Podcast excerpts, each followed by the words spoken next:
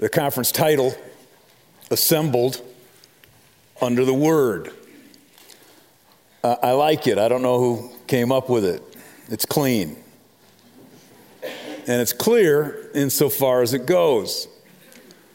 That said, it raises uh, a number of puzzles, a host of questions as I began to look at, look at it in preparation.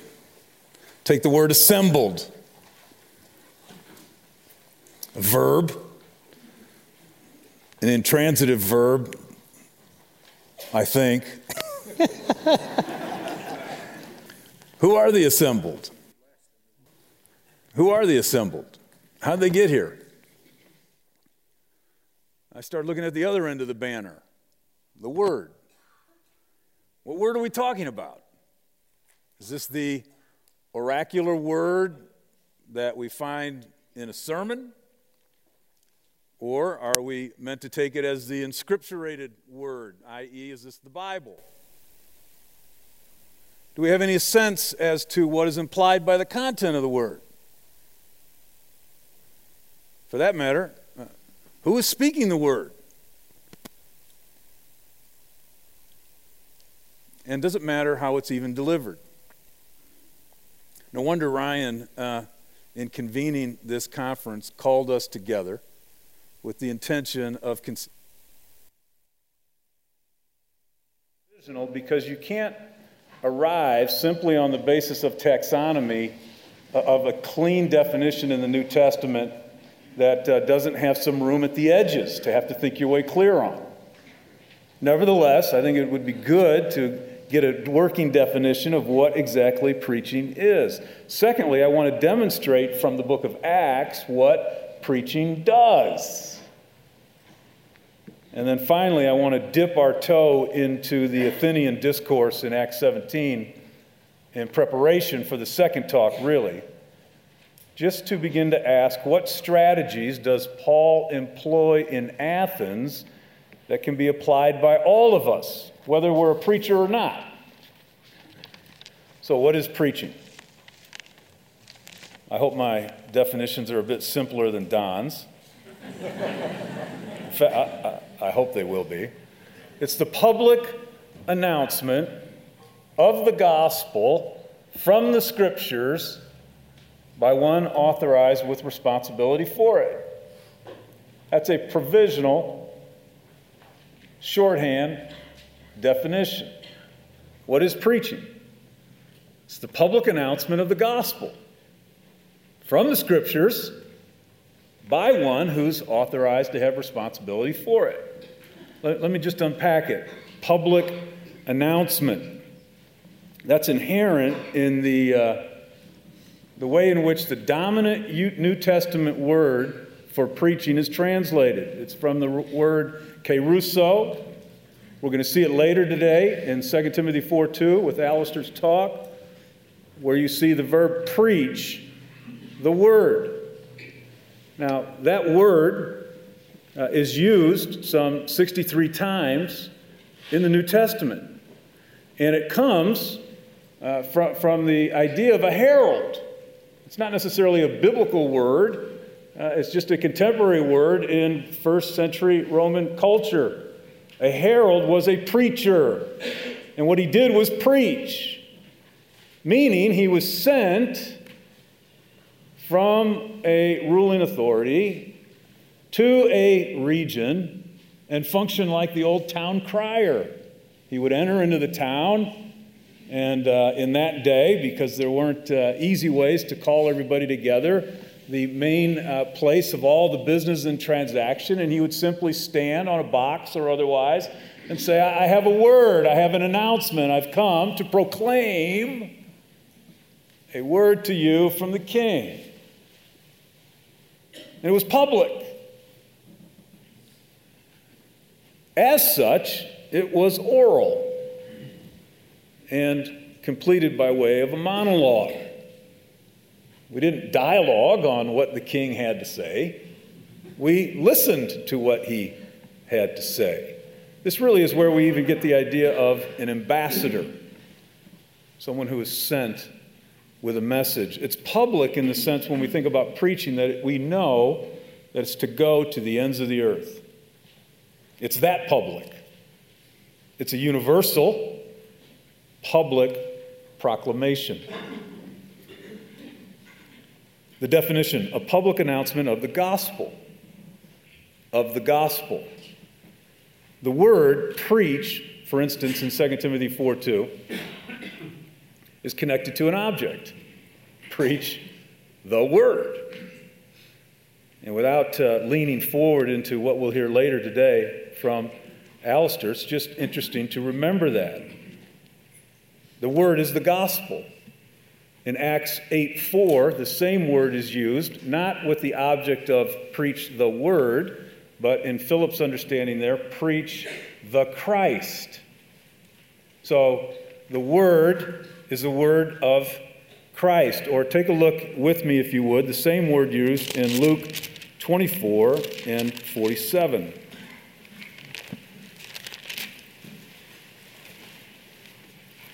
This, of course, is the famous uh, finish of Luke's two volume work, the first volume, where Jesus, in verse 45, has opened their minds to understand the scriptures.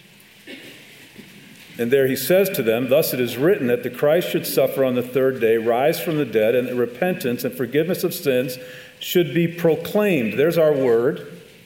Should be proclaimed in his name to all nations, beginning from Jerusalem. You, that is, those 12, are witnesses of these things. They, they are the ones who are authorized to bring that message. It's a message of the gospel. In other words, it's a message of the death the resurrection of Christ, and the repentance that's required and the forgiveness that is granted. What is preaching? It's the public announcement of the gospel. But we go on. It's the public announcement of the gospel from the scriptures. We're fond of looking at Romans 1:16, aren't we, in regard to what a summary of the gospel is or what it does? It's a definition of sorts. Romans 1:16, "For I'm not ashamed of the gospel, for it is the power of God for salvation to everyone who believes, to the Jew first, and also to the Greek." And yet that gospel, the word there, 116, has been used twice previously already in the letter in the very opening. Paul, a servant of Christ Jesus, called to be an apostle, set apart for the gospel. You'll see it there in verse 1. And then notice how it's connected to the scriptures, which he promised beforehand through his prophets in the Holy Scriptures concerning his son who was descended from David according to the flesh and was declared to be the Son of God in power, according to the Spirit of holiness by his resurrection from the dead, Jesus Christ our Lord, through whom we've received grace and apostleship to bring about the obedience of faith for the sake of his name among all the nations, including you, who are called to belong to Jesus Christ. The gospel isn't just a message out of thin air. It's something that comes to you from the scriptures. Now, the Old Testament scriptures then were pointing to Christ. They were also demonstrating the promises that are fulfilled in Christ. But in some measure, in Romans 1 1, they actually are the pre proclamation of Christ in that era. I mean, the very word here, when it says it was promised beforehand, is literally, or woodenly, it was pre proclaimed. It isn't merely that the Old Testament message points to, predicts, or Jesus fulfills the promises of. The Old Testament message contains a pre proclamation of the gospel, which is what Don was doing last night, demonstrating to us that it had been there all along. That is, the very gospel had been there. Take a look at Galatians 3 8. You'll see Paul confirm this. This understanding of the pre proclamation of the gospel in the Old Testament scriptures Galatians 3 8, and the scripture, foreseeing that God would justify the Gentiles by faith, preached the gospel beforehand to Abraham. So, what is preaching? Well, we're moving along in our understanding. It's the public announcement, inherent within the word itself, of the gospel which brings us to Christ, his death and resurrection, and the need for repentance and the offer of forgiveness. From the scriptures, by one authorized with the responsibility for it. Think of it in Luke uh, 4. Jesus comes proclaiming the good news. He is the herald. And yet he transfers that responsibility, that heraldic role, to the 12, and he commissions them to now you proclaim. And then Paul himself in 2 Timothy will, by way of command, transfer that message and the authority for it from the apostolic age to a post apostolic age through Timothy, who is to then train others who will have the responsibility in the coming generations. Those are the links in the chain. It doesn't mean that all of us don't testify to the gospel. But when you think of what preaching is in this provisional understanding, it is now, uh, uh, I've defined it with some kind of, uh, with a bit of definition. I don't know if you like uh, Tony Horton. You ever do P90 workouts? Well, I, I, need to, we need to do it again, but, but at any rate, at my age, uh, Tony's killing me. But he's got that one little phrase that, that it doesn't take long before we get a little, what? Loose in the cage. Everyone but Alistair. I don't know how you do it. I'm calling it hereditary, not uh, heredity, not self control. when we think about preaching, all I want to say at this point is it, we've become a little loose in the cage. It, it lacks any real definition that might hold us along the lines that I've just tried to lay it out. Uh, think of uh, Peter Adam uh, out of Australia, then. He begins to describe preaching as a subset of a larger banner that would be a, a word ministry. So, so the ministry of the word encompasses lots of things. Preaching one of them. Whereas in our common parlance, we use preaching as the large banner from which anything can fall or be defined as. So your neighbors will say to you, Don't preach at me. And you'll think, Yeah, I'm a preacher. or they'll say, well, Do you practice what you preach? And you say, Well, I, I guess I'm a preacher. But in actual fact, when you look at the scriptures, there's, a, there's an element where it's the public proclamation of the gospel from the scriptures by those who have not had hasty hands laid on them for the welfare of the whole. Peter Adam puts it this way The ministry of the word in the Bible includes things like the writing and reading of Scripture, the use of Scripture in personal exhortation, encouragement, or in your personal witness.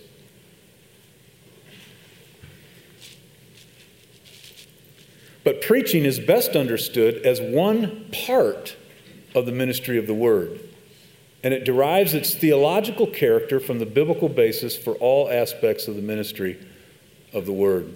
In other words, the specific activity of preaching and all that it entails in the Bible, including the elements of authority, or even as you're beginning to work this out for yourself, does it contain restrictions on who does it and who may not engage in it? They draw from a more general concept of word ministry. So, what are the implications? Well, hopefully, this provides some sense, uh, knowing that most of you are in churches and not in pulpits, of what kind of job description you should be drawing up for the one that you would like to shepherd your family. It ought to be someone who gives themselves to this work. It also gives us a tool by way of which we can begin to evaluate the kinds of churches that we want to be raising ourselves in and our families. Am I in a place where they give themselves to the public announcement of the gospel from the scriptures?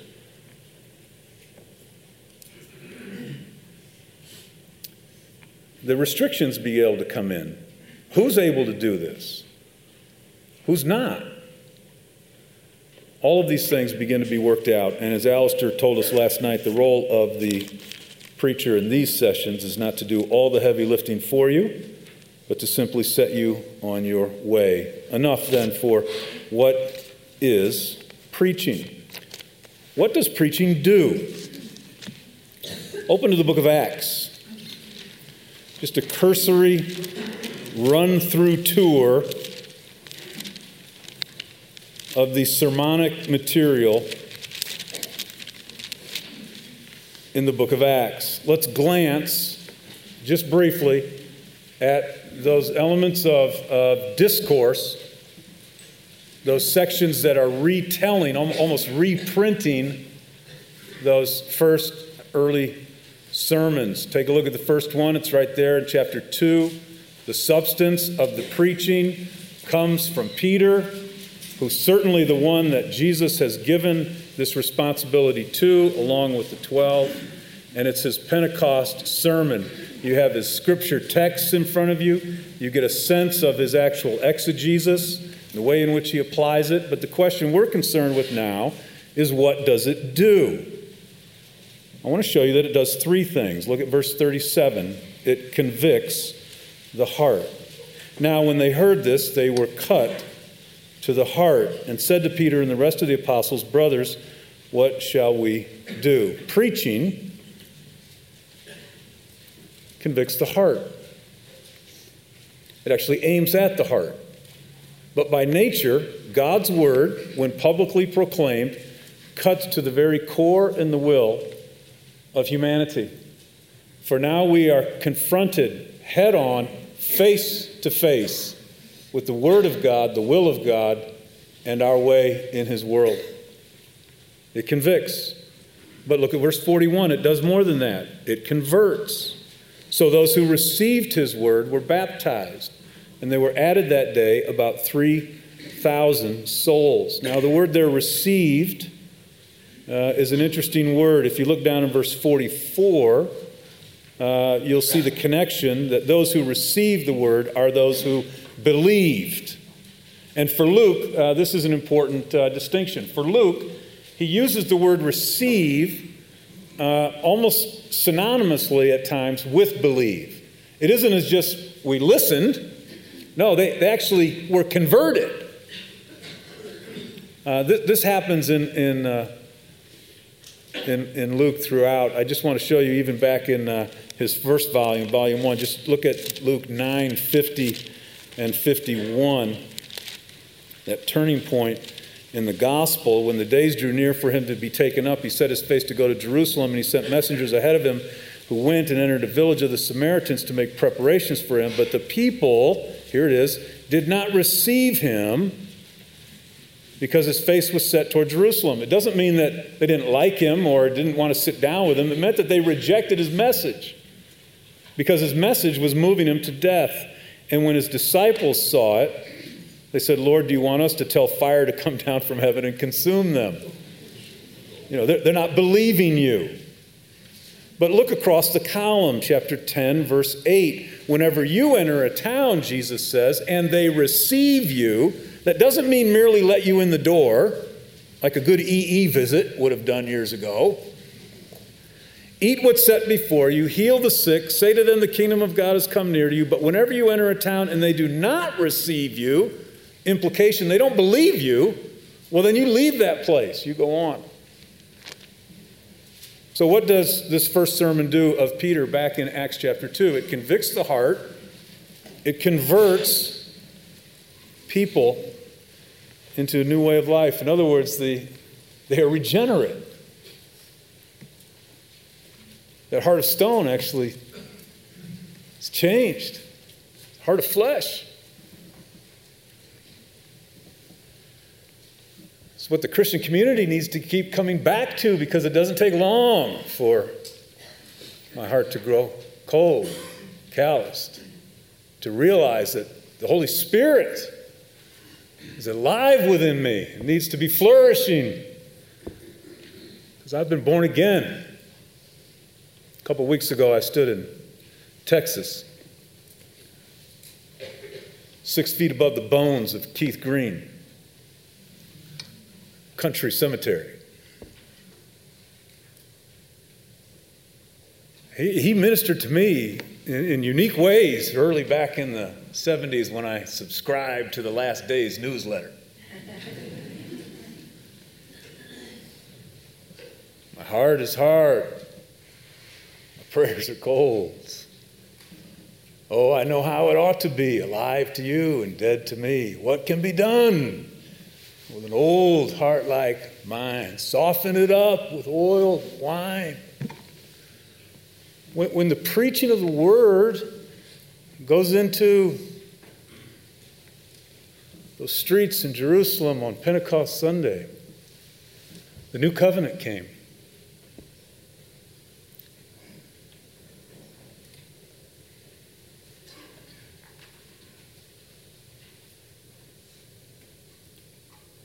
It, it brings community. It convicts, it converts, it establishes community. Everybody's looking for community today. Well, look at verses 42 to 47. The preaching of the word is what creates not only Christian life, but community. They devote themselves to one another. You know, in Chicago, uh, we struggle with race. and uh, wasn't too long ago. I live on the south side, and my congregation is uh, multi ethnic, and uh, we're, we're, we're in it. we're in it together because we keep our eyes fixed on Jesus. About 65% white, 25% black, 10% Asian. And when the streets are filled, and believe me, they will be filled again. The country is longing for community, for, for the conversation, for getting to the same table. And uh, the march was scheduled for Chicago on a Sunday afternoon, same time we had scheduled a family dinner.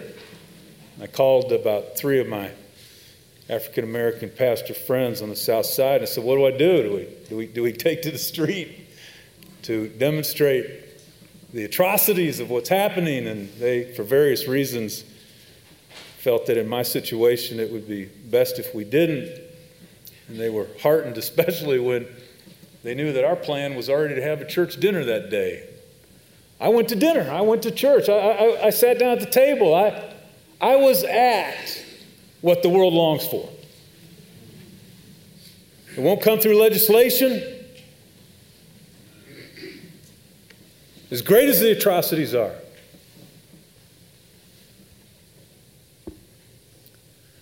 The gospel is our hope. And that's what happened. Well, I'm spending too long on that. The second one, we'll pick up speed. Peter in the temple. There's his sermon, verses 12 to 26. And there you begin to see shortly after what happens after he preaches.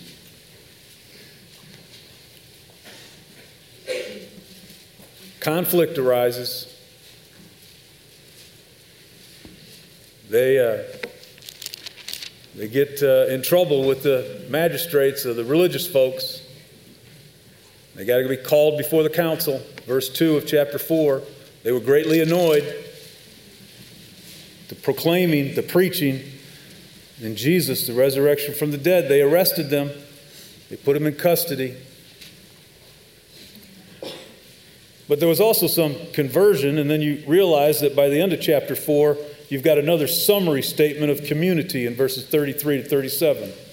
So when the preaching of the word goes out, it convicts. But this time, the emphasis is not on conversion and the community established, the emphasis is on conviction leading to conflict and the implication for the Christian community. Stephen's sermon, chapter 7. There's his sermon, verses 1 through 53. What does preaching do? Verse 54 Now, when they heard these things, they were enraged and they ground their teeth at him. That's conflict, in case you haven't noticed it. That's escalated conflict. It actually ends in killing. This is religious zealotry gone wrong, the persecution of the Christian faith.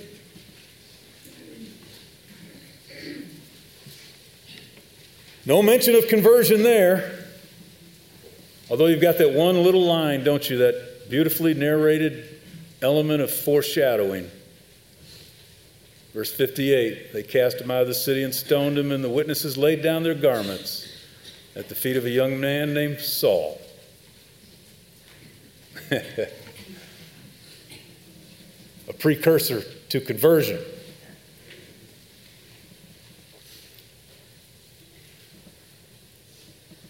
What happens at that point in 8 1 is an expulsion. Saul approved his execution. There arose on that day a great persecution against the church, and they're scattered throughout all the regions. So the preaching of the gospel led to persecution, which led to the expulsion, which actually led to the expansion of the gospel. For in verse 4, now those who were scattered went about preaching the word, and then we see Philip himself proclaiming in Samaria the Christ. That's what happens when people preach. Oh, to see from the lens of above. So instructive for our contemporary situation. Then you've got Peter at Cornelius' house. Back in chapter 10, I believe, and you get all the way. What does preaching do? Verse 44 While Peter was still saying these things, the Holy Spirit fell on all who heard the word, and the believers from among them, the circumcised who had come down, were amazed because the gift of the Holy Spirit was poured out even on Gentiles. Those who are outside the promises are now within the very people of God. You'll see the same thing put forward again when he reports Back to the church in chapter 11, verse 18. When they heard these things, they fell silent. They glorified God. Then to the Gentiles, also, God has granted repentance that leads to life. And then verse 19 Now those who were scattered because of the persecution that arose over Stephen, Stephen traveled as far as Phoenicia and Cyprus and Antioch, speaking the word to no one except Jews. But there were some of them, men of Cyprus and Cyrene, who were coming on to Antioch. They spoke to Hellenists, also preaching the Lord Jesus, and the hand of the Lord was with them, and a great number believed and turned to the Lord. That is what's happening. If you begin to read Acts, you're beginning to see what preaching does. It convicts all who hear. Some unto agitated, enraged conflict, others unto eternal life and conversion. You could trace it out. Paul then begins this transition in the book. You'll see his sermon at Antioch Pisidia. There's his text, chapter 13, verses 16 to 41. But what does preaching do? Verse 42 as they went out, the people begged that these things might be told the next Sabbath. It actually begins to build curiosity in some. Verse 43 it converts after the meeting of the synagogue broke up. Many Jews and devout converts to Judaism followed Paul and Barnabas. It doesn't mean they just wanted to, to get a selfie with him. No, they were with him, they believed his message. Oh, for that kind of a following. But that wasn't all. There's conflict. Verse 44 the next Sabbath, almost the whole city gathered to hear the word. But when the Jews saw the crowd, they were filled with jealousy, began to contradict what was spoken by Paul, reviling him.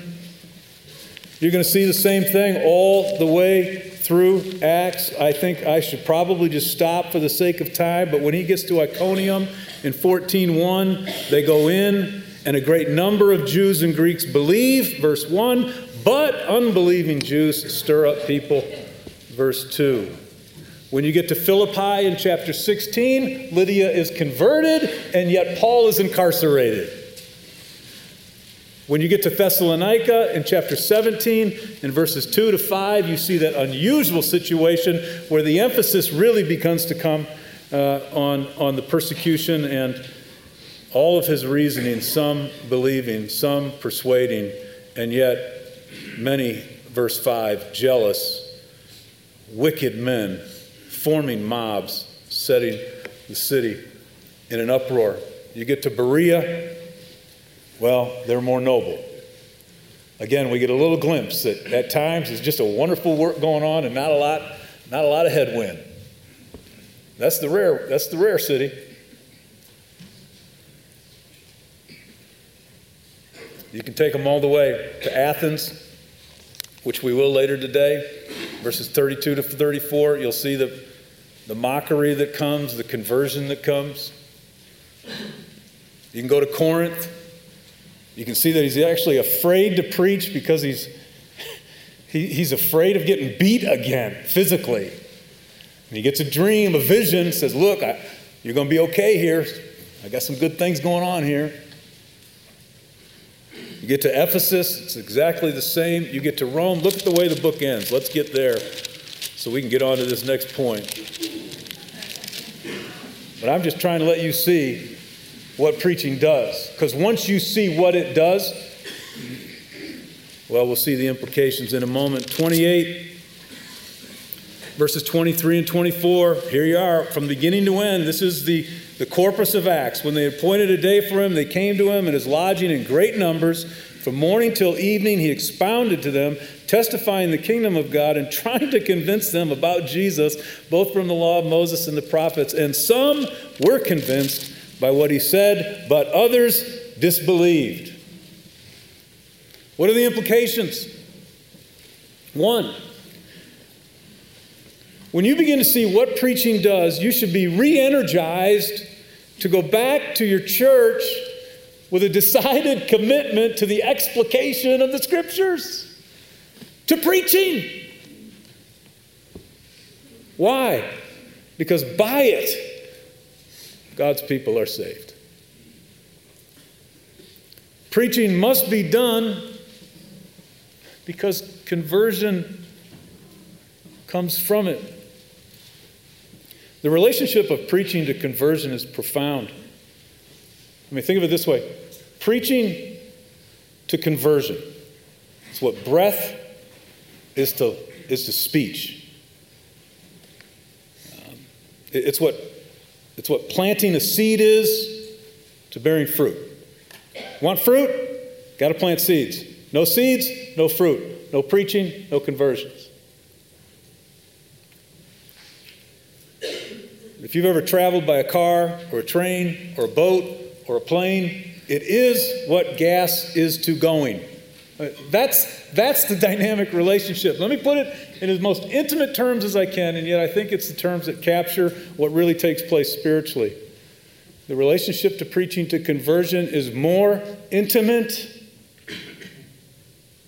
than what making love is to making life.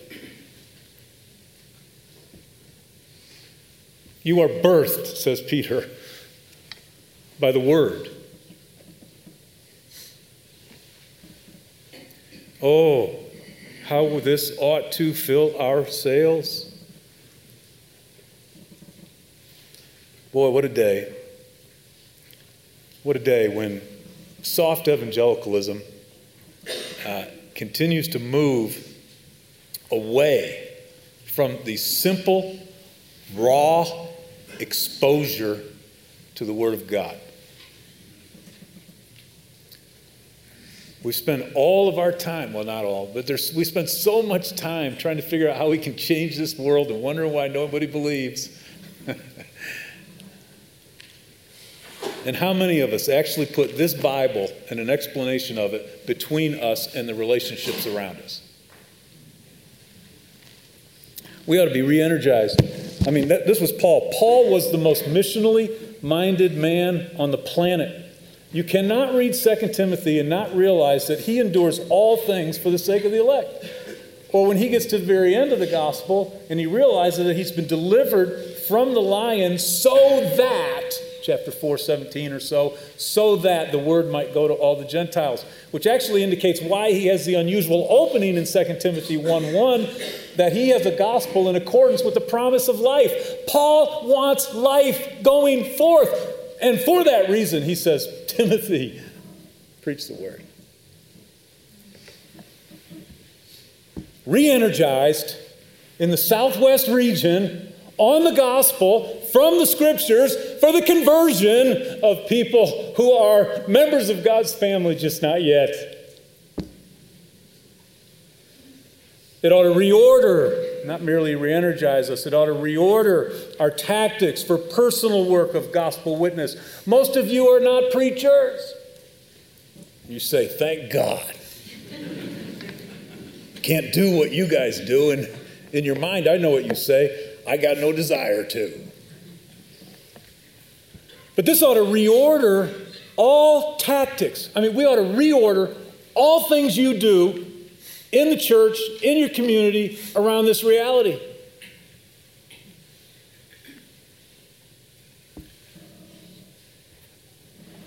You ought to be putting the Word of God between you and the relationship in your neighborhood or in your family. You ought to be exposing people to this. Let me put it this way you're not going to win anyone to Christ by hanging out with them at some Tex Mex bar. Well, I don't know, is Tex Mex good or bad here? I don't know, I always forget. I'm from Chicago. Is it bad? It's bad. Bad. Where do you like to hang out?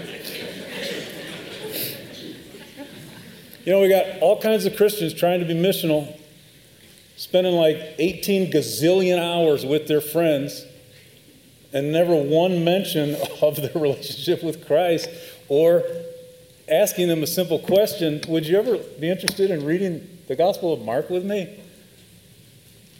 You know, we're, we're walking around afraid to tell anyone what, what, we believe. It's like we had a third arm. This way my wife does it, like it's, we've tucked it into our coat all the while. And maybe after five years, we'll say, hey, look, I, I need to tell you now that you know me well, I, I have a third arm.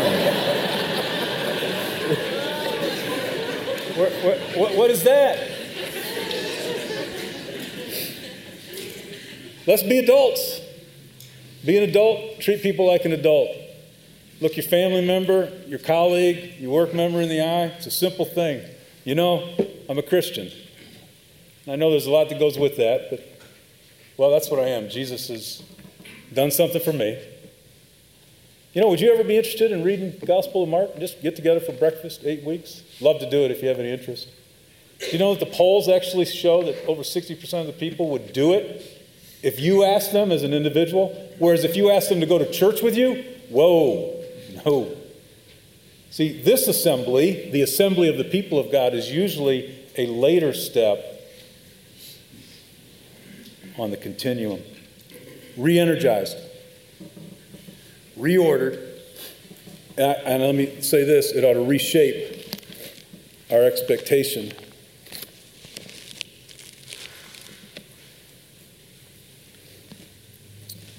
Uh, let, let, me, let me see if I can explain it. So oh, I'll put this right down there where you can get it.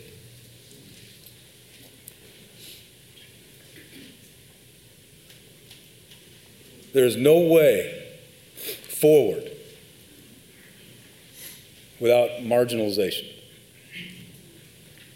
No way. The gospel will not go forward without you being marginalized. So if you want the gospel to go forward, you've got to come to grips with marginalization. Because when the gospel goes forth, conflict ensues. When conflict ensues, persecution comes. Not from all, but this idea that somehow we're going to be able to be missional and attractional and still have everybody thinking well of us is ridiculous. So it ought to reshape. You got to tell your kids this if you got kids. It's not a question of uh, you know where we're heading. We're there. I just returned a couple weeks ago from Cuba. Met a pastor. He had a professional job. He's a university professor. His wife was a medical doctor. They were the upper echelon in that society. You're talking education, government, or military. He became a Christian as an adult, mid 90s. I said, Well, what happened then? He goes, Well, I opened a Bible study in my, my living room. I said, What happened then? He goes, Well, I got fired. They took my university post away. They revoked my wife's medical practice. We went from being, uh, you know, the upper echelon to common labor. They took our land away. If our chickens produced 20 eggs, they came, took 16.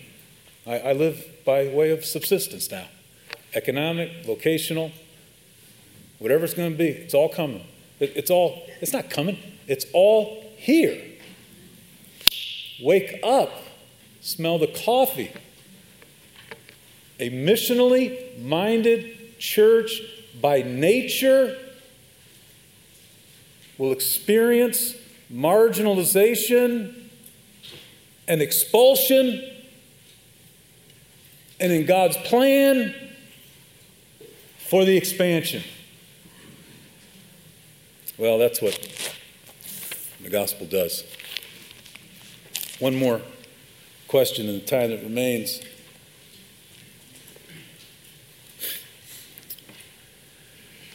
I just want to say a couple things that probably comes out of that uh, as we kind of move toward what I'm going to say from the Athenian discourse next time, Paul in Athens, Acts 17. I just want to say a couple of words by way of setting, the setting we find ourselves in, and some strategies that I think all of us can adopt, whether we are preachers or not.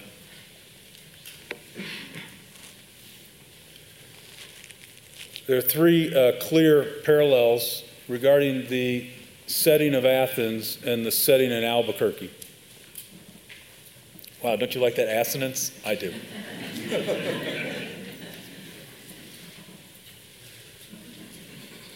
the two uh, parallel in this way. People increasingly lack the theological categories that would have given a backdrop to a simple explication of the scripture that called them back to things they should have known. I.e., what Don did last night, where Jesus is speaking parables to a primarily Jewish audience, which actually was a way of indicating known categories that were already back in the Old Testament that they would make a connection to. Today, we live in a culture that is increasingly without any categories of the Christian faith. So it, it, it's like this I'm preaching downtown to business people in Chicago, and, I, and i I've got 90 business people there, and about half of them are Christians, half of them are not. They're being brought by their friends.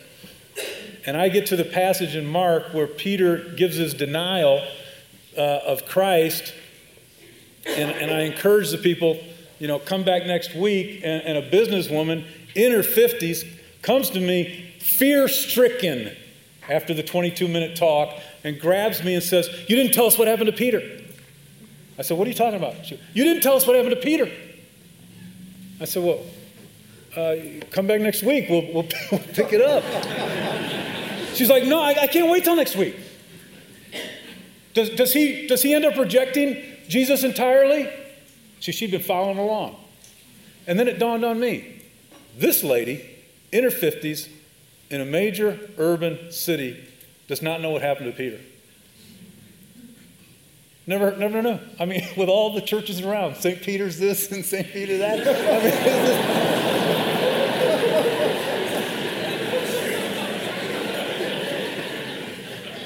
mean, no category. I said, well, why don't you come back next week? But I'll just give you a little primer because I said, you know, you got to be able to go back to work and do your job he's going to be okay. she said, okay, good. A few months ago, sitting in my living room, the guy that was working in a local school, got to meet him, began to talk, invited him to our house, little study, going through Daniel. You get to like uh, chapter three, you know, all these famous stories, and the guy's in the thing, and he's like, Afterwards, I said, Well, so what do you think? he goes, Wow, this is unbelievable. I said, what, what do you mean? He goes, I can't wait till next week. I have no idea what's going to happen. I'm like, Really? Don't you know that Daniel in the lion's den is coming up? No, no categories. In that way, our, our, our world in Albuquerque is increasingly like the world of Athens. I mean, there are two, uh, two things that you can see in Paul's preaching. Look at Acts 17 18. Look, look at the way they thought about Paul's preaching. Some of them said, verse 17, What does this babbler wish to say? Now, it's a compound word, two words brought together. It'd be like a seed picker. It'd be like a guy who he gets a couple ideas over here, got a couple ideas over there. He tries to put them together and do synthesis, but Paul doesn't do synthesis very well. Whatever he's preaching to us has no real coherence. I mean, this is like, you know, you don't have alleys here, but in my alley, we got, we got garbage pickers. They're through the alley all day, every day, grabbing something out of this bin, something out of that bin, getting along with their day. That's what they thought Paul's preaching was like because they had no categories to understand it. It didn't feel coherent. The other thing there is they call him one that was a preacher, verse 17, of foreign divinities. Now, now the word foreign there is really interesting. Um, that, that what Paul was talking about was something that was unfamiliar. I mean, these are people that talked about these things all the time. But whatever he was saying, they were not familiar with. The God that he was presenting in a culture that had all kinds of gods was unique. He, he wasn't, his God was not on their pantheon.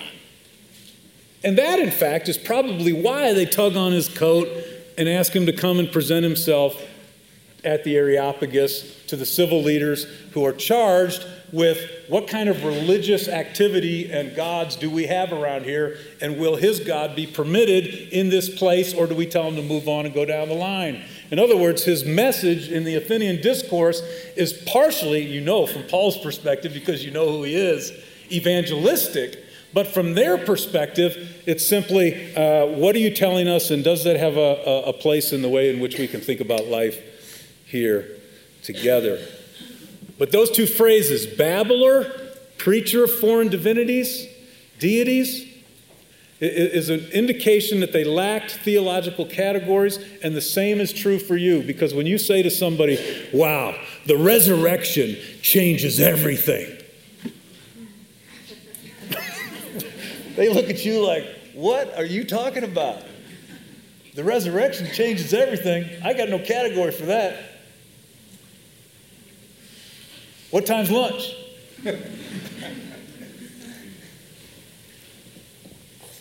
Not only did they lack categories, but look, it was a city. It was the polis.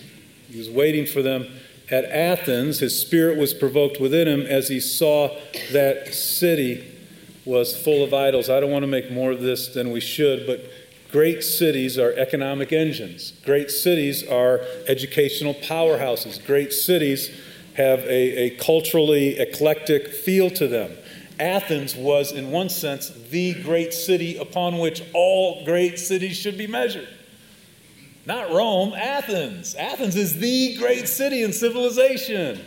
This is the native city to Socrates and Plato. This is the adopted home of Aristotle, Epicurus, Zeno. I mean, this, this is where you're going to find the Parthenon, the Agora, the Areopagus, all the temples. I, I haven't been there yet, and I want to go.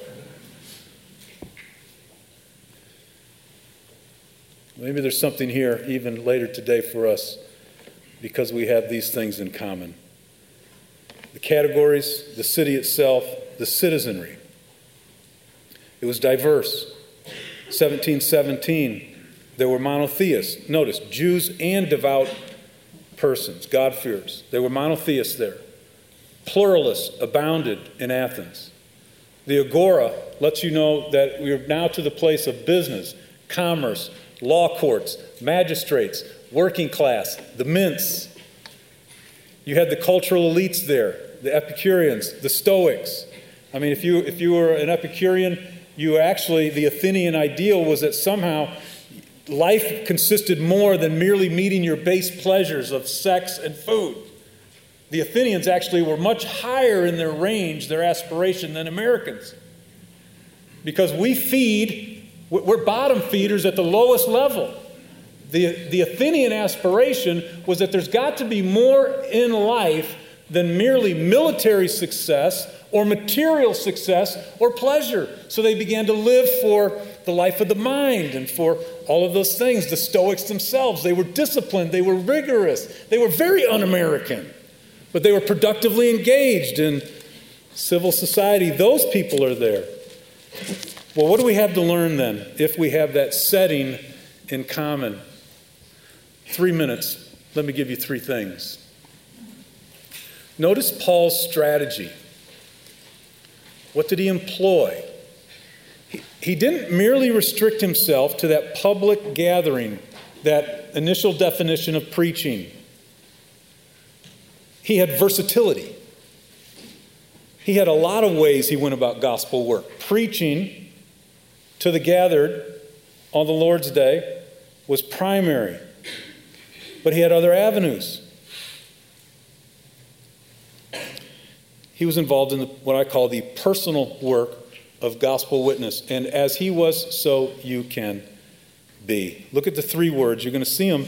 Well, the one word comes in 17 17. So he reasoned in the synagogue. But that word actually comes all the way back earlier in 17:2 at a comment on what his practice was in Thessalonica three words here. He reasoned with them from the scriptures, explaining and proving. Those are the three strategies reasoning, explaining, proving. Reasoning, uh, just think of it, you'll, you'll, hear, you'll hear what we come up with when I give you the, the Greek word dialegomai. Dialogue.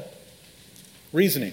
Dialogue. He, he found ways to be in conversation, as should you. Part of our problem in gospel witnesses, is we're not in conversation.